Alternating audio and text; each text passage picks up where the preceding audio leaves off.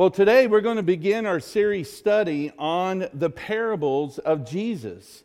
Now, with Thanksgiving about to uh, hit us this week, I thought, what better parable is there than to do one on the big dinner? It just kind of seems to fit pretty good.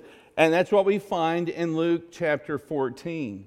Uh, simply put, um, when you think about what is a parable, simply put, a parable is a truth that is told with an eternal aspect, but it has a, also an earthly meaning to it. Um, it's an earthly story with a heavenly meaning. Um, and within all the parables of Jesus, you will see Jesus, and he is referring to certain things, but he's doing it in the form of a story, and he'll use analogies and he'll pick things out that was uh, very. Uh, uh, that was very active in that day, in that setting, so that he could connect with the people that he's talking to.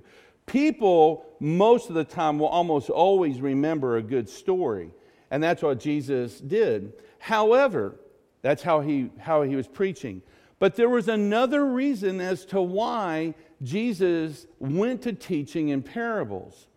Um, and it's worth noting before we dive into that Luke chapter 14 passage. Now, while many people desire to want to know truth, there's a lot of people that don't. Prior to Luke chapter 14, we see Christ again and again and again being rejected, being cursed, being pushed aside by the majority of the people he was coming in contact with, the Jewish nation, and especially by their religious uh, the Pharisees and the Sadducees. And because the people of Israel that Jesus was appealing to uh, were rejecting Jesus at every turn, Jesus changed his approach to how he would speak to them, and he began to speak in parables. The Bible tells us that he came unto his own, but his own received him not. John 1, verse 11. And there will always be a price to pay when you stop listening to the voice of Jesus. To those who had an open heart and a desire to want to learn and know, the parables of Jesus were almost always seen as something that gave hope and encouragement. But to those who were not open to truth, did not want to hear, and was very opposed to the message, almost always the parables were seen to them as judgment as judgment and, uh, and, and of mercy at the same time.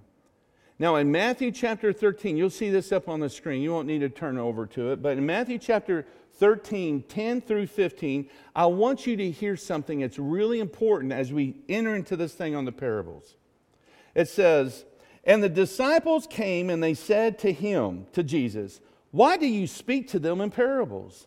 And Jesus answered and he said to them, to you it has been granted to know the mysteries of the kingdom of heaven, but to them it has not been granted.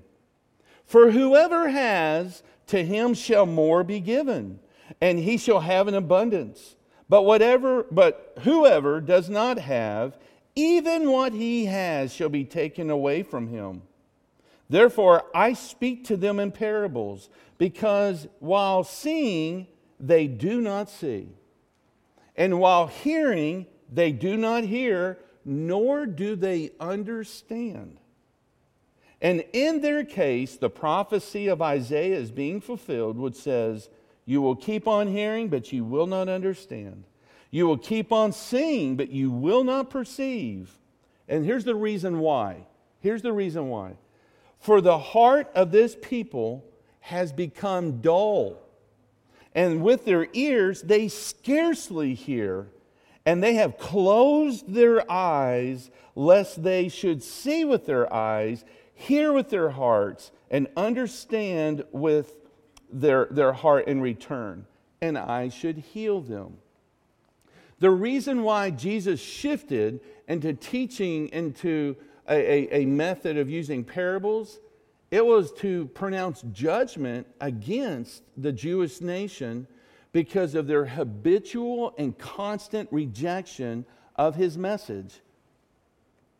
And that's a sad thing when you think about it. So that in hearing, they will not hear. They will hear the words of truth, of things to come, but they're not going to understand because they've closed their eyes. They choose to be blind versus to hear and to listen. And in Luke chapter 14, we see this being played right out in this fashion from the very beginning. At the very beginning of Luke chapter, uh, chapter 14, verse 1, Jesus has been invited over to have dinner. Now, that sounds like a pretty good, uh, a, a nice gesture, but when you read not long after Jesus being invited, you see what's going on. Jesus is being set up. They're not inviting Jesus over because of what he was doing, because of his teaching, because of the miracles that were happening big time. They're not amazed, they're not influenced, they're not in awe, they're not brought to humility, they're not uh, in a state of wonder. They are inviting Jesus over to their house so that they can trick him or find a reason to accuse him. And they already got something set up to accuse him. And so now you really begin to understand why Jesus' approach to the people now were in parables. Well, that's what is the background, and that's what's going to take place. And follow with me as we begin to read in Luke chapter 14, verse 1. And it says this And it came about when he went into the house of one of the leaders of the Pharisees on the Sabbath to eat bread that they were watching him closely. That word closely is the same word that you will find in the book of Acts and uh, chapter 9, verses 23 through 24, when the Bible says that after Paul was converted, that the, the Jews of the city uh, uh, began to watch Paul so closely so as to find an opportunity to kill him because he was so outspoken for who Jesus was. His conversion, conversion was so radical. They could not allow Paul to have a platform. So they came up with a plan. What better way to shut him up than to just kill him? And that's that same word that is used, and it's used right here. Jesus is invited over uh, to this house, and they were watching him closely. And there in front of him was a certain man suffering from dropsy. Now, there's the setup. This guy was not one of the leaders. He was an outcast. You know why he was an outcast? Because he had a physical handicap. And in the mindset of those religious leaders, to have a physical problem meant there was a spiritual problem, thus the reason why you have what you have. That was their thinking. And so they bring this guy over to the house uh, thinking that he's being uh, invited over to eat. And look at who he's eating with it's the religious leaders. But they're inviting him over because they knew that he had a physical problem dropsy. Uh, edema is the modern day uh, term for dropsy. What that is, that's when the heart and, and the kidneys cease to work and the body starts to retain a lot of water. And it's a very outward uh, looking problem. It really impacts the, the, the arms and the legs. And they sit this poor guy right there in the midst of all the other religious leaders in this house, seated in all these positions of honor. And they sit this guy right in front of them. And it says, and there in front of them was a certain man suffering from dropsy. And Jesus answered and spoke to the lawyers and the Pharisees. And he said this Is it lawful to heal on the Sabbath or not? But they kept silent, Don't you just love gutless people? They, they were just quiet, they would not respond. And it says, And he took hold of him, the, the man who had dropsy, and he healed him and he sent him away. Just that quick. And he healed the man in front of these leaders. What would you have done? I would like to think that if I was a spectator and I saw this miracle, and you know, and it happened right in front of them, would you even be able to eat? Because the, the amazement and the wonder of what just took place just took place. It says, and he took hold of him and healed him and uh, sent him away. In verse 5, it says, and he said to them, to those Pharisees, which one of you shall have a son or an ox fall into a pit, a well, and will not immediately pull him out if it's on the Sabbath? And they could make no reply. In other words, they were silent because in their mind, their man made laws, those legalists, they had it so set up it was written what was considered work and what was not considered work. And you could never work on the Sabbath, even so much as to, to pull your son if he fell down in a well and it just so happened to be on a Sunday on, or at that time, on Saturday on the Sabbath, they couldn't pull him out because that would be considered work. But you know good and well they would pull their son out if their son was in was in trouble. And that's what Jesus is saying to him. He says, Look, y'all are being ridiculous here. And they could not reply. And they did not reply. Because to reply and admit that that would be okay, then how do you uh, criticize and condemn Jesus for creating a miracle and it was on the Sabbath? Here's another thing, keep in mind too. In Luke chapter 13, Jesus healed um, um, a, a, woman whose son was possessed. If I got that right, I know I'm close. Uh, a woman, oh no, uh, a, a woman who was who had been bleeding, who had been bleeding. And in verse 12 and 13 of chapter 13, it says, And he laid his hands upon her, and immediately she was made erect again and began glorifying God, but it was on the Sabbath. And the Pharisees started to condemn Jesus. How dare you heal on the Sabbath? So word got around. Gossip always moves fast, even, even back then. And then it gets to the, uh, the ears of those who now are inviting Jesus over to dinner at their place because you know what? It worked once before. Let's do it again. So now they bring out someone else to trip him to catch Jesus in a moment that they can use against him. And you wonder why he spoke to them in parables.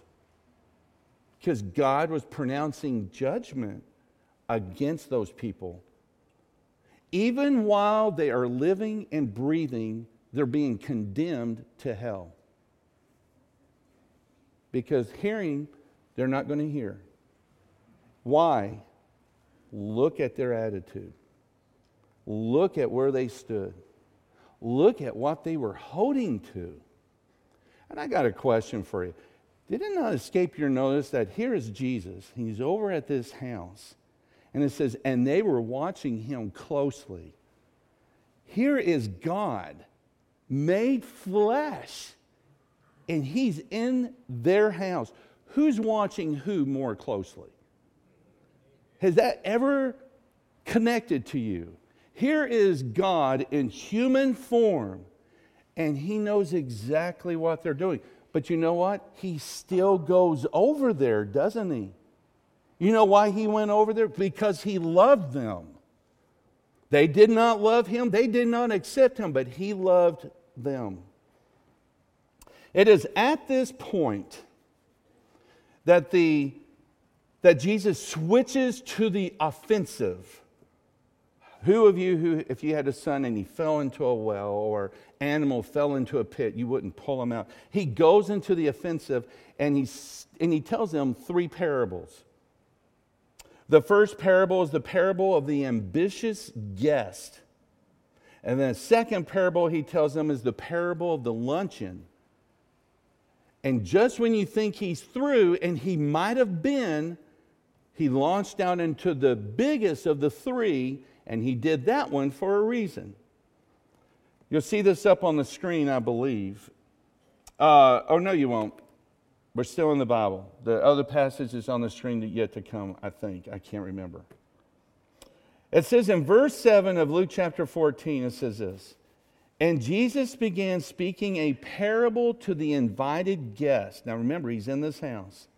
When he noticed how they had been picking out the places of honor at the table.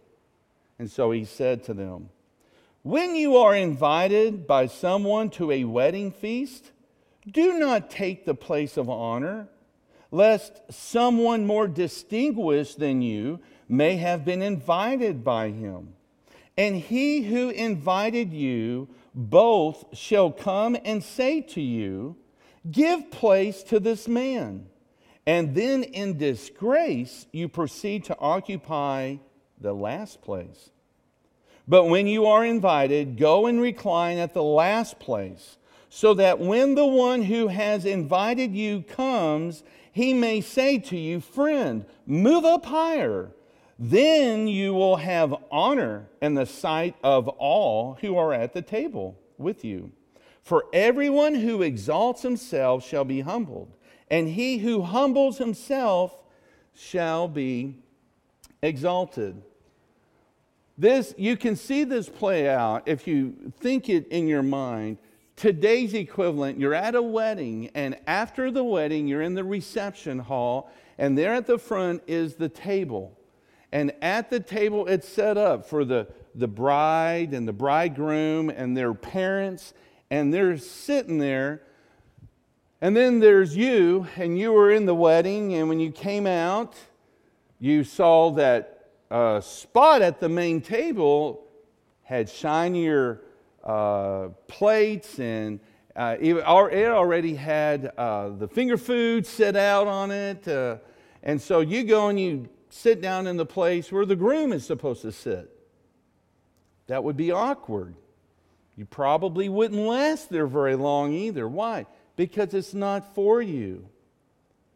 But how awesome would it be if you're sitting out there and all of a sudden the groom stands up at one point and he sees you, and because there's such a connection or such a closeness that he has, he sees you and he says, Come up here and bring a chair. I want you to sit over here. You sit right by me.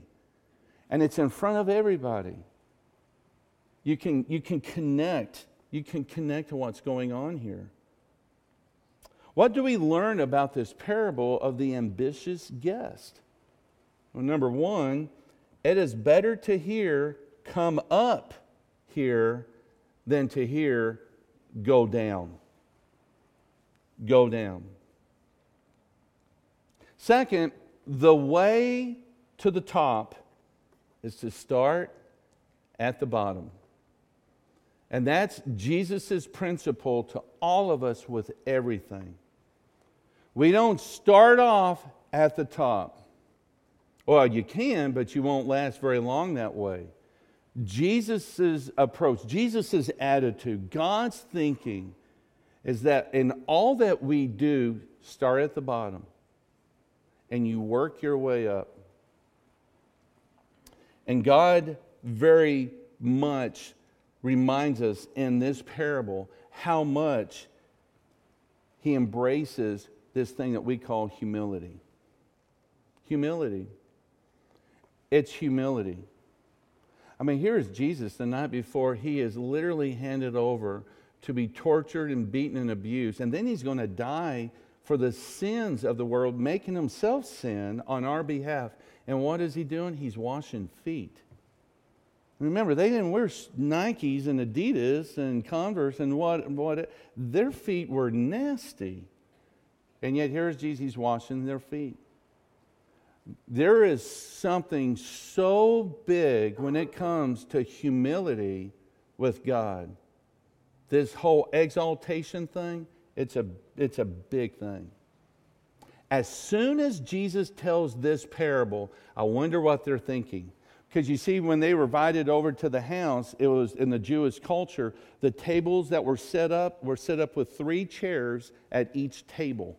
And the center position of those tables was the one of highest honor.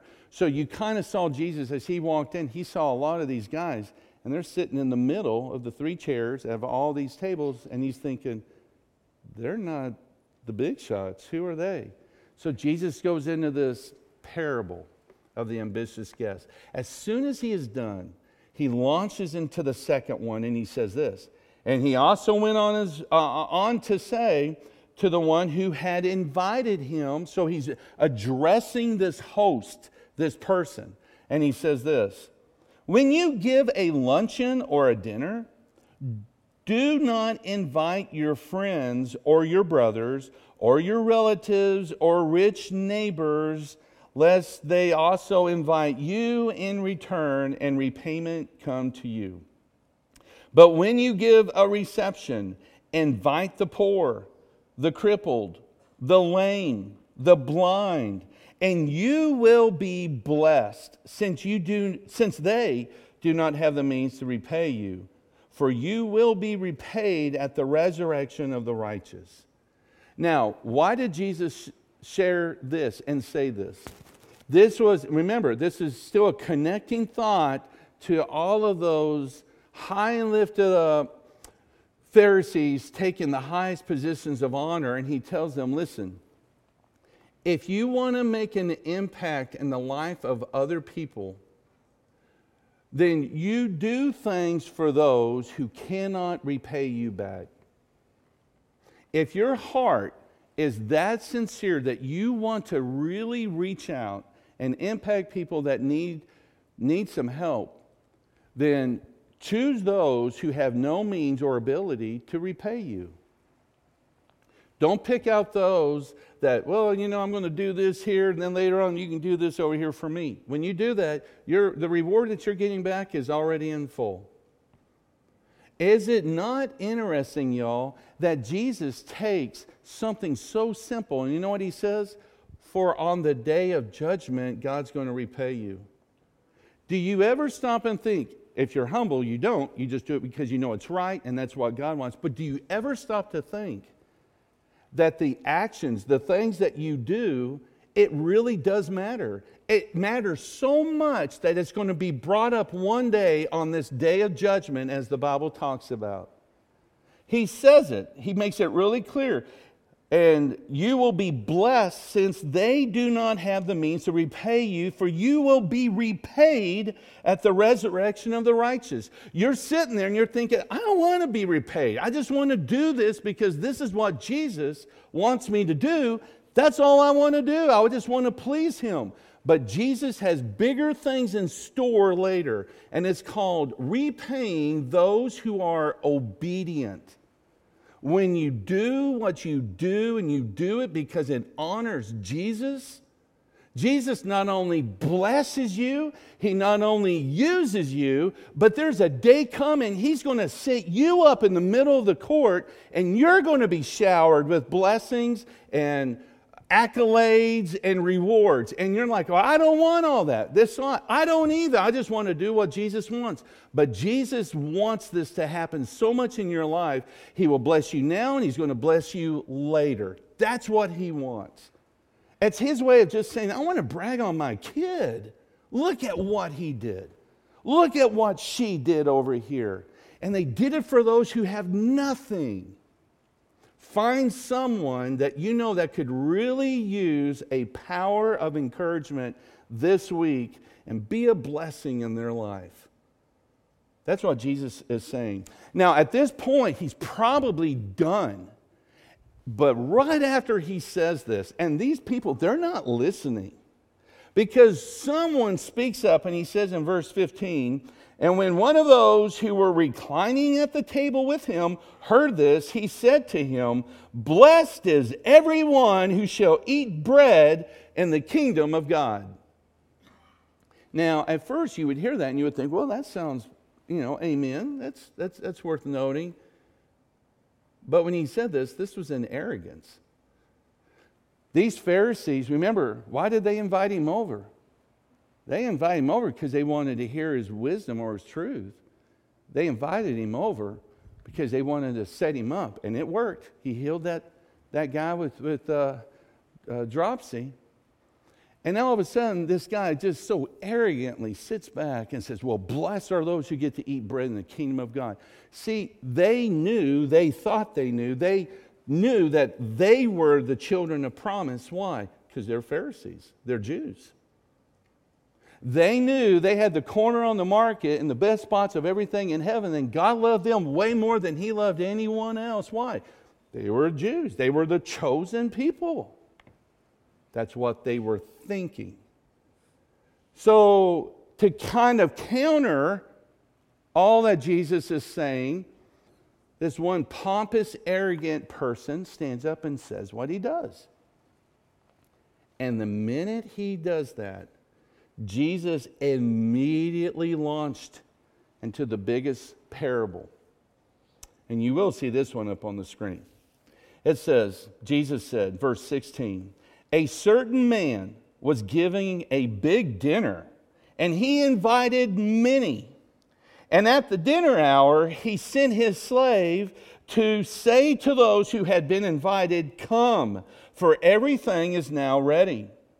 But they all alike began to make excuses. The first one said to him, Well, I've bought a piece of land and I need to go out and look at it. Please consider me excused. And another one said, I have bought five yoke of oxen and I am going to try them out. Please consider me excused. And then another one said, I just got married. For this reason, I cannot come. And the slave came back and reported this to his master. Then the head of the household became angry and said to his slave, Go out at once into the streets and the lanes of the city and bring in here the poor, the crippled, the blind, and the lame. And the slave said, Master, what you have commanded has been done, and there is still room. And so the master said to that slave, Go out again into the highways and along the hedges and compel them to come in, that my house may be filled. For I tell you, none of those men who were invited will taste of my dinner. Boy, now let that one sink in right there. None will taste of my dinner. Unlike the other two parables, this banquet parable is no intimate small gathering. Many, the Bible says, were invited. Those invited at first, they all acknowledged that they wanted to go to the wedding. That is why they were sent the invite. They had already said yes, and then came time for the marriage feast to take place. And the moment the marriage feast took place, one by one, they all began to make excuses as to why they could not go. See, Jesus teaches us in this parable that the Great Supper, in order uh, to prove and to make uh, the points of the truths he was trying to convey to the people that were trying to set him up, as well as to everyone else outside of that house and all the way to right now, a number of different positions in, in the way we should be thinking on things in our lives. And here's what I mean by that. Jesus had just finished talking to them about not setting themselves up in places of honor. Jesus just finished talking to them and he told them, Do unto the others that cannot do unto you. And so he launches off into this parable and he says, Let me just tell you how this is going to go. God is the master in this parable.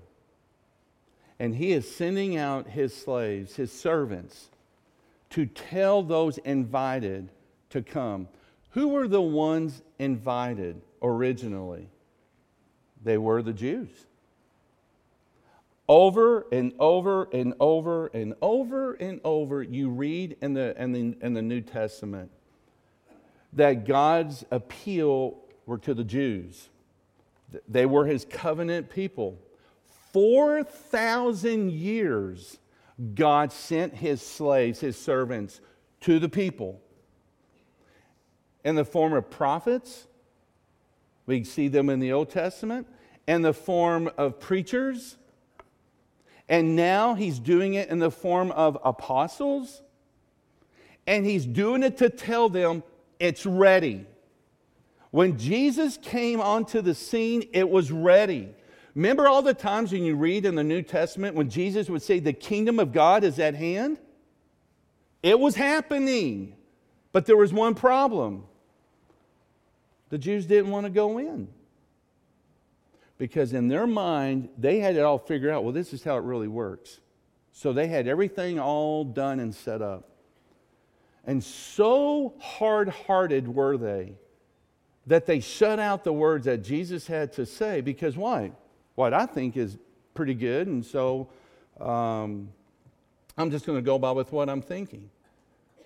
And they missed out. They missed out on eternal life. They missed out on going because they said no. And Jesus uses this. What were the invitations? It's the gospel. The invitations were sent out. The gospel message is being sent. And they said no. They said no. And then to add insult to injury, they make excuses. And did you check out the excuses that Jesus points out? It's pretty fascinating. Uh, one, how about that one? Uh, the first one. Uh, the one that said that he could not go because he just bought some land and he needs to go and he needs to look at the land. How many of you in this room would go out and spend a whole lot of money on land sight unseen? How many? How ridiculous. The excuse this one gave well, I bought some land and now I know this is going on and I'll get to it when I maybe later if I get to it at all, but I need to go check out this land. See, he was too big to concern himself with something as minor as his wedding. Why do I need to go and do that? I'm self sufficient. How about the second one? The second one wasn't too busy or uh, too big to go. The second one was too busy.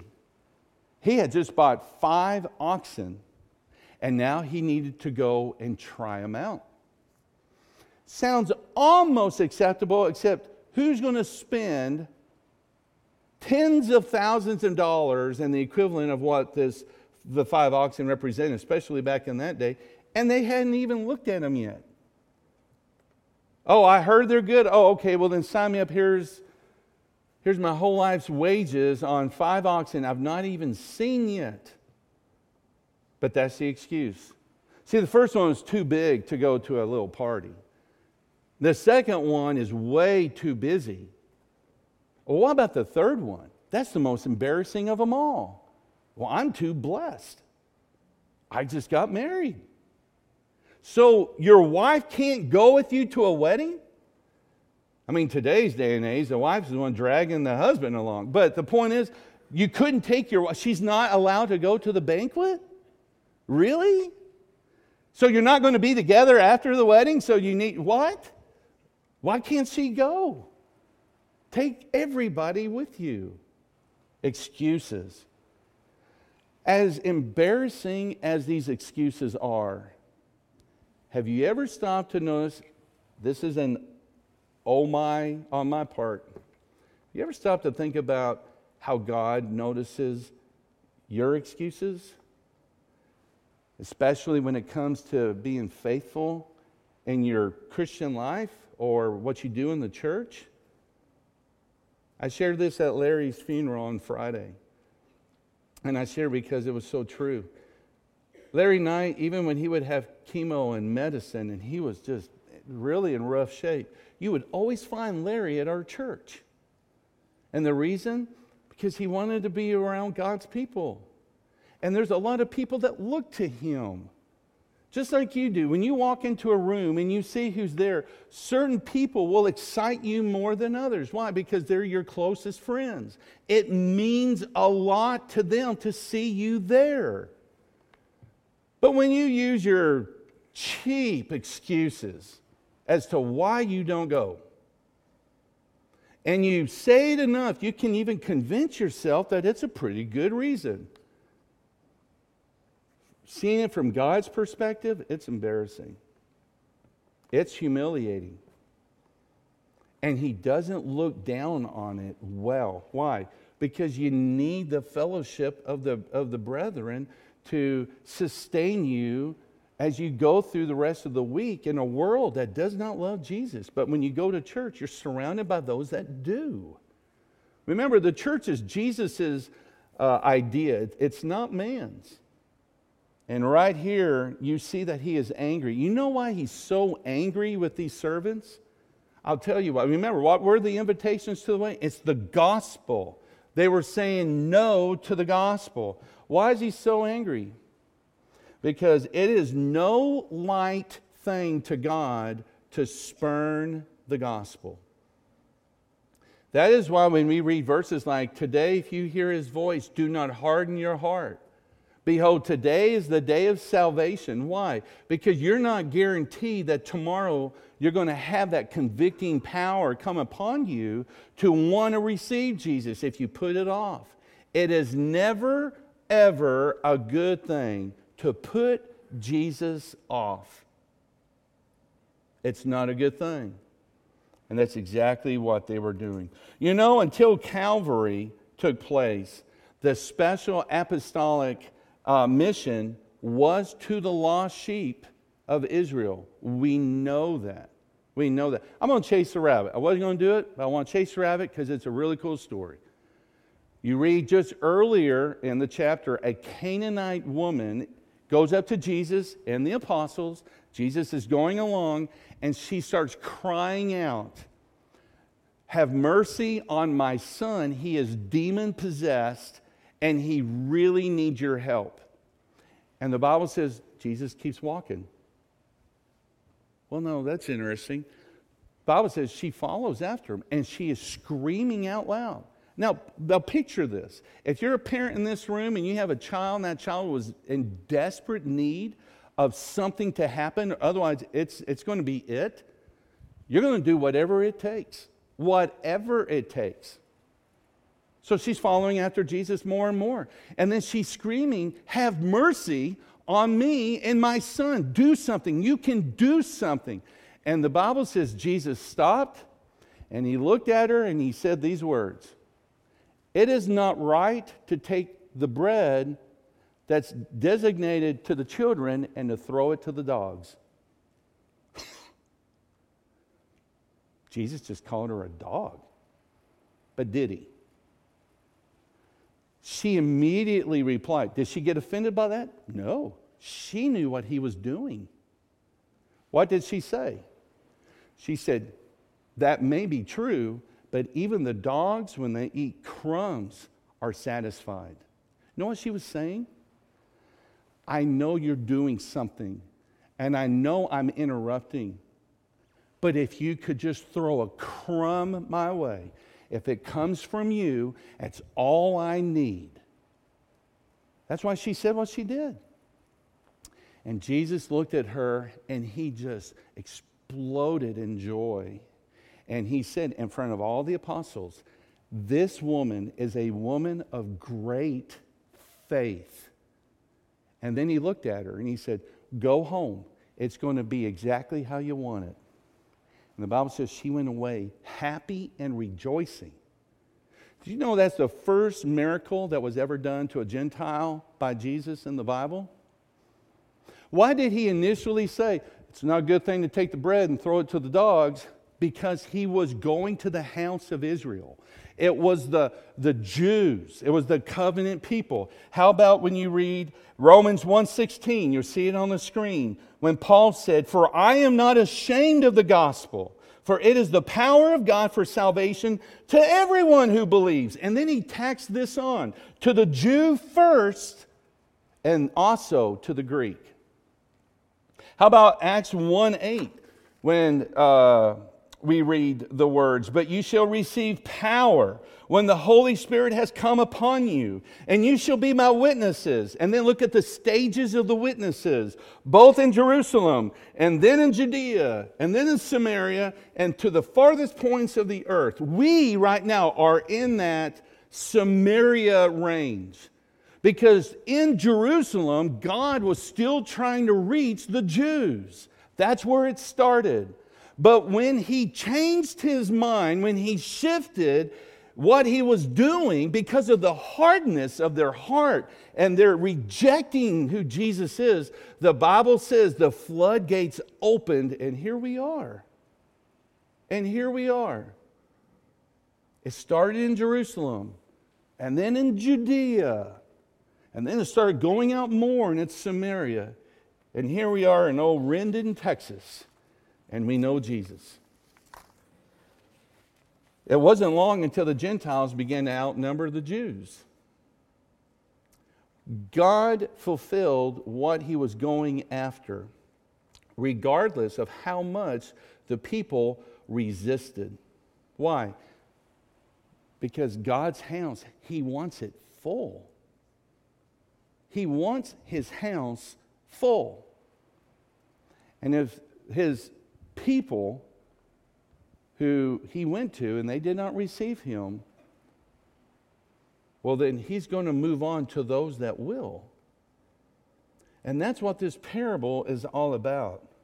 The whole picture depicts the gospel invitation, and it is going out during an age where people dwell highways, byways, along the hedges, wherever they're at the gospel, the invitation is going out. And I want you to notice something I've never seen before until I was preparing for this message. After the servants tell the master that all these places have been covered and all the people that you have said to go after, we went after them. And look, they're here. There's still room for more, though. Remember how they said, there's still room for more. And then the master sends out his servants one last time to the other places to bring them in so that his house is full. You want to know who that other group of people is that the servants go after to bring in? It will be the Jews. During the end times, the apocalypse, when the Bible makes it very crystal clear that they will realize their ancestors, this is when the apocalypse is happening, they will realize it was their ancestors who crucified the Lord. And they will turn to Jesus and they will accept Jesus as Messiah. That's that group.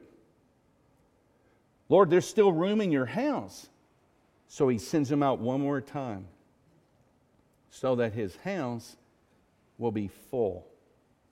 What do we learn from the great banquet parable? Number one, we just like just like in the parable that we read about the luncheon, where we are told to invite those who cannot repay you, right here we see Jesus doing just that, don't we? Jesus is doing something for you you can't do for yourself. Can you take yourself to the banquet on your own? No. Because you're a sinner. I'm a sinner.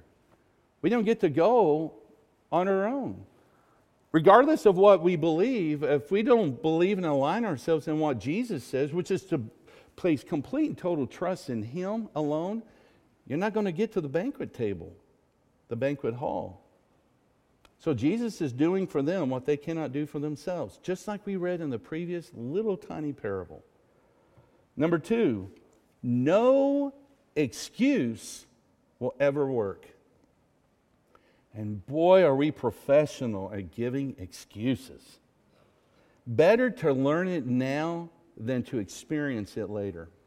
And then the third point never, never, and never take the gospel invitation for granted. What's the key takeaway here? God wants his house to be full. God is not slow counting his promise, as many think it's slow, but he is patient toward you, not wishing that anyone should perish, but that all come to repentance. That's what God has on his heart. And for those that refuse and reject, it breaks his heart, but he moves on. He moves on. You know, one of the scariest verses in the Bible is this last verse that we read here, in this portion anyway, when the master says, For I tell you, none of those men who were invited shall taste of my dinner. Now let's wrap this up and remember who was he talking to when he delivered this message? It's the Pharisees in a house. They were setting him up, and he knew what they were doing. And what's the last thing he says? That's the last thing he says.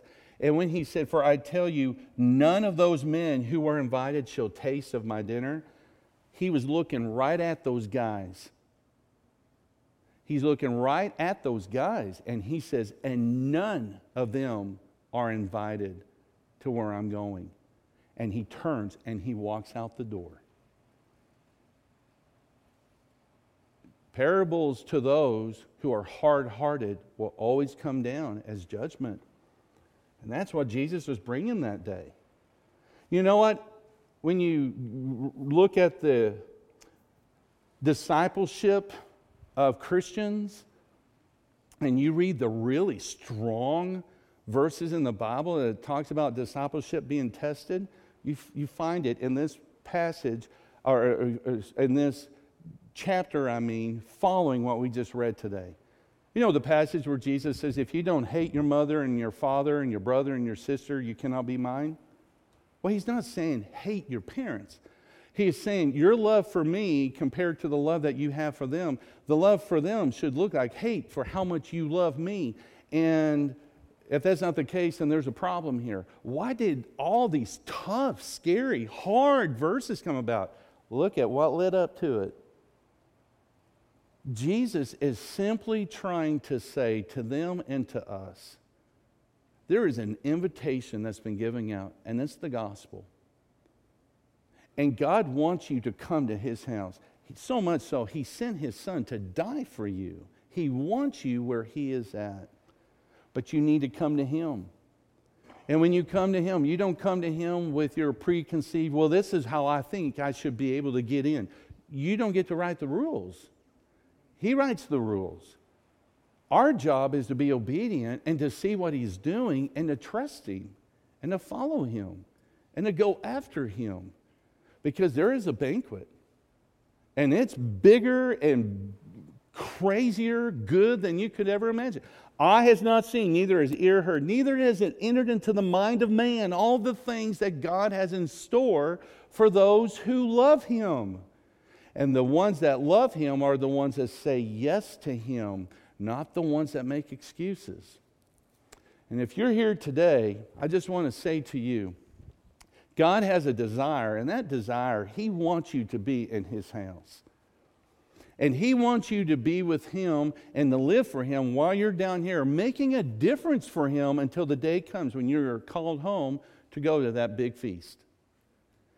And I just want to say to you this morning if you're here today and if you don't know Jesus and you want to know how can I know Jesus, then you can come down and you can speak to any one of the ministers or myself. We would love to tell you how that happens.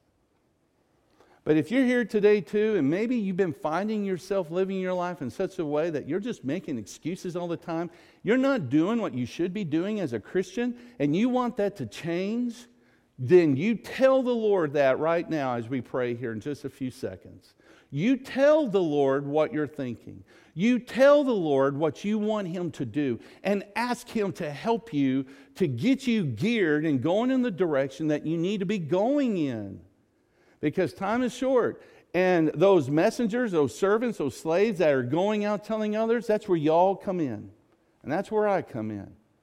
And our job is to take what we know and to get it out there so other people can figure it out too. Let's pray.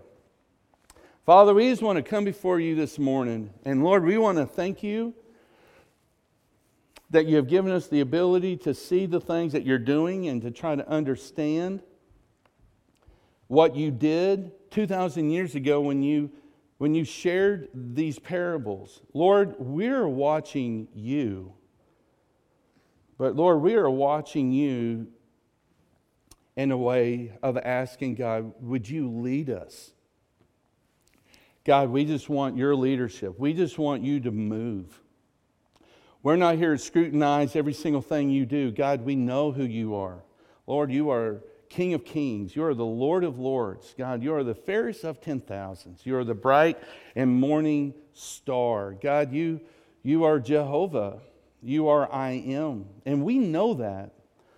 Lord, what we're asking this morning is this God, we want more people to come with us to the banquet. All of us in this room, we, we got family and close friends, and they don't know who you are. I pray, God, that during this week, this holiday season, when we can interject the things that can be good talking points to talk to those that we really love about you, the real meaning of Christmas and the gift that you gave. I pray, God, that you would open those doors for us. And Lord, that you would move within us to be that person that can speak and to talk and to share the things that can draw our lost friends and family to you. God, it's my prayer, it's our prayer today. Lord, that you would use us in such a way to see great things happen in the lives of the people that we care about the most. Because, Lord, there is a banquet. And you want that banquet to be filled, and we want it to be filled. We just ask, Lord, would you help us to know how to make that happen? Lord, we are here today. Use us. And it's in Jesus' name we pray. We ask all these things. Amen.